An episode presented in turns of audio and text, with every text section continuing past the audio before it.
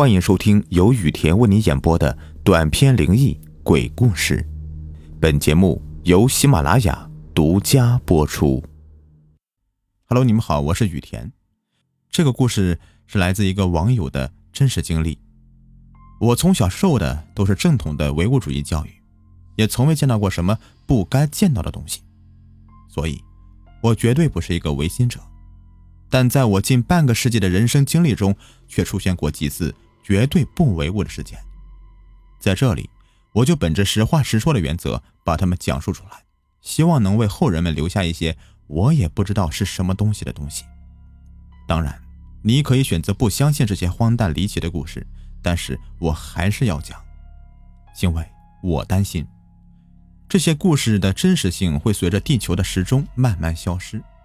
就算以后我讲给我的子女听，他们坚信了，到了百年之后，他再讲给别人听的时候，别人会笑话说他是个傻瓜的，因为他根本就没有经历过那些传说中的故事。所以，我必须要赶在故事里的那些见证人还没有完全离世之前，把这个事件原原本本的记录下来，并且公诸于世。那时候我还很小，只不过。具体有多小，我还真的给忘了。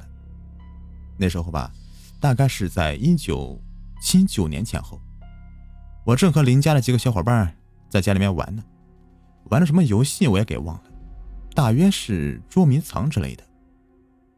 正玩的高兴的时候，我突然听见一个路过的小朋友大声对我喊道：“你爷爷死了！”看着爷爷静静的躺在他的床铺上，父母忙碌的身影。在我的眼前晃来晃去的，我一点也没有想哭的感觉。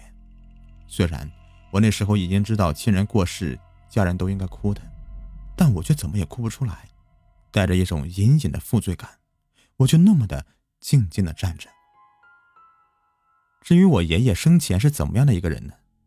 那是后来我长大些后，从父母和邻居那里得知的。他叫黄龙涛。年轻时在重庆市和朋友合资办了一家陶片高厂，在抗日战争期间，国民政府败北之后迁都重庆，从此日军对重庆进行了长达五年多的战略轰炸。那时候，市民们纷纷的传闻日军将进入城的消息，于是我爷爷才逃往我现在的祖籍地重庆市云阳县。由于他生平乐善好施，在当地被百姓们尊称为。黄大善人能得此尊称的，自然得付出常人所不能付出的精力和财力的。听我父亲讲，那时我爷爷上街，只要见到有人在卖活物，比如鱼啦、龟啦这些的，他都会悉数买下，然后拿到长江里面去放生。以至于后来那些个商贩每天都会背着扛着新鲜的龟蟹找上门来，我爷爷呢就会买上一单。由于数量过巨。于是爷爷就叫他们原物背回，代为放生。哼，就我现在看来，别人送他黄大善人的这个尊称里面又多了一份别样的味道。放到现代来说，我爷爷绝对会是一个不折不扣的动物保护主义者。我爷爷在三十岁左右的时候开始喜欢上了道家的学说，不再吃荤腥的食物，连猪油和鸡蛋也不沾了，豆制品成了他主要的。营养摄入，他还在家里面养了一位得道高盖，不过呀，由于我父亲的口绘出来的，其形象是十分可怕的，面目奇丑，一身的烂疮，天灵盖有个小洞，说是开了天眼，还喜欢抽大烟。我爷爷说他能够解析前生，预知未来，所以啊，全家都把他供若神明。我大伯黄家强也跟我描述过那位神丐，说是有半张脸全是烂的，跟火烧过一般。他自称是因为上过一次渡劫时被雷公给抓过，每五百年就会度过一次这样的劫难。我听过之后有一种似曾相识的感觉，这不是很多小说里面情节吗？还抽鸦片呢。因此啊，那位神丐在我的意识里八成啊就是个骗子。在我爷爷家的经济状况就如同是底部碰了个洞的水缸，哗啦见底的时候，再也没有人跟我提过这个高盖了。或许他突然想到应该出去云游四海，静阅祖国的大好河山了。因为高人都是这样想的。后来，在中国近代最艰难的那段以干旱为主的自然灾害中，我的祖母，也就是我爷爷的妈妈，卧床不起，生了一场大病。于是我爷爷就效法古人，割骨疗亲。在焚香祭祖之后，用刀把自己的左臂的肱二头肌整块的给割下来，准备煮了给我祖母做药引子。刚上小学的我听到这里，自然会追问我的父亲：“那祖母到底吃了没有？”父亲回答说：“哪个父母会吃自己孩子的肉啊？”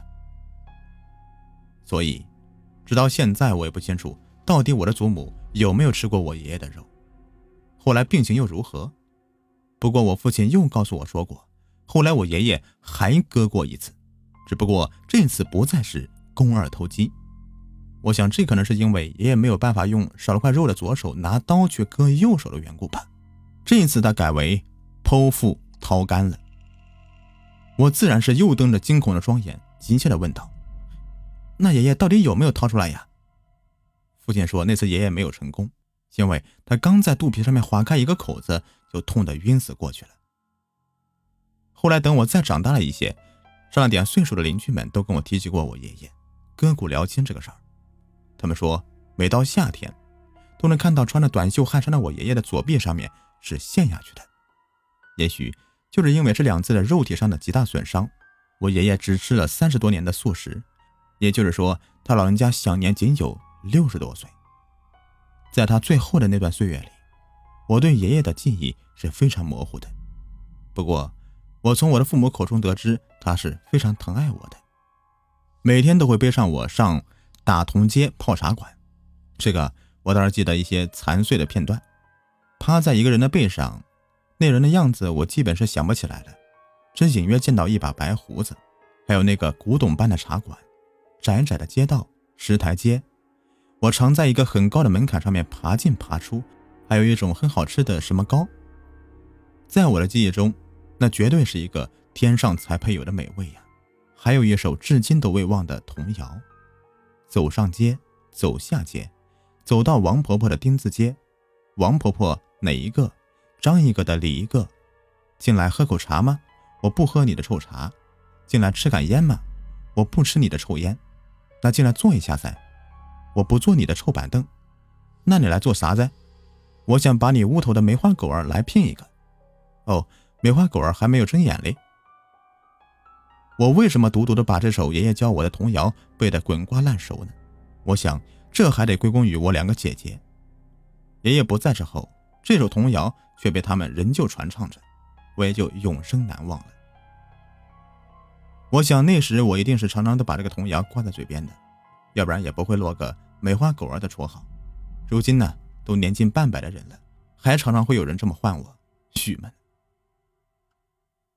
爷爷走之前呢，他根本没有半点想走的意思，这是父亲告诉我的。那天爷爷只是很平静的告诉我父亲，说他要出去几天，去会一些个老朋友。他出门之后啊，叫全家人都不要哭，不要动他，更不能发丧，因为他七天之后还要回来。我父亲和我大伯是坚守我爷爷的遗嘱的，但是我幺伯和姑妈却认为我爷爷的遗嘱简直就是无稽之谈，痴人说梦。这也难怪呀，他俩在兄弟姐妹里面最小，读的书却最多的。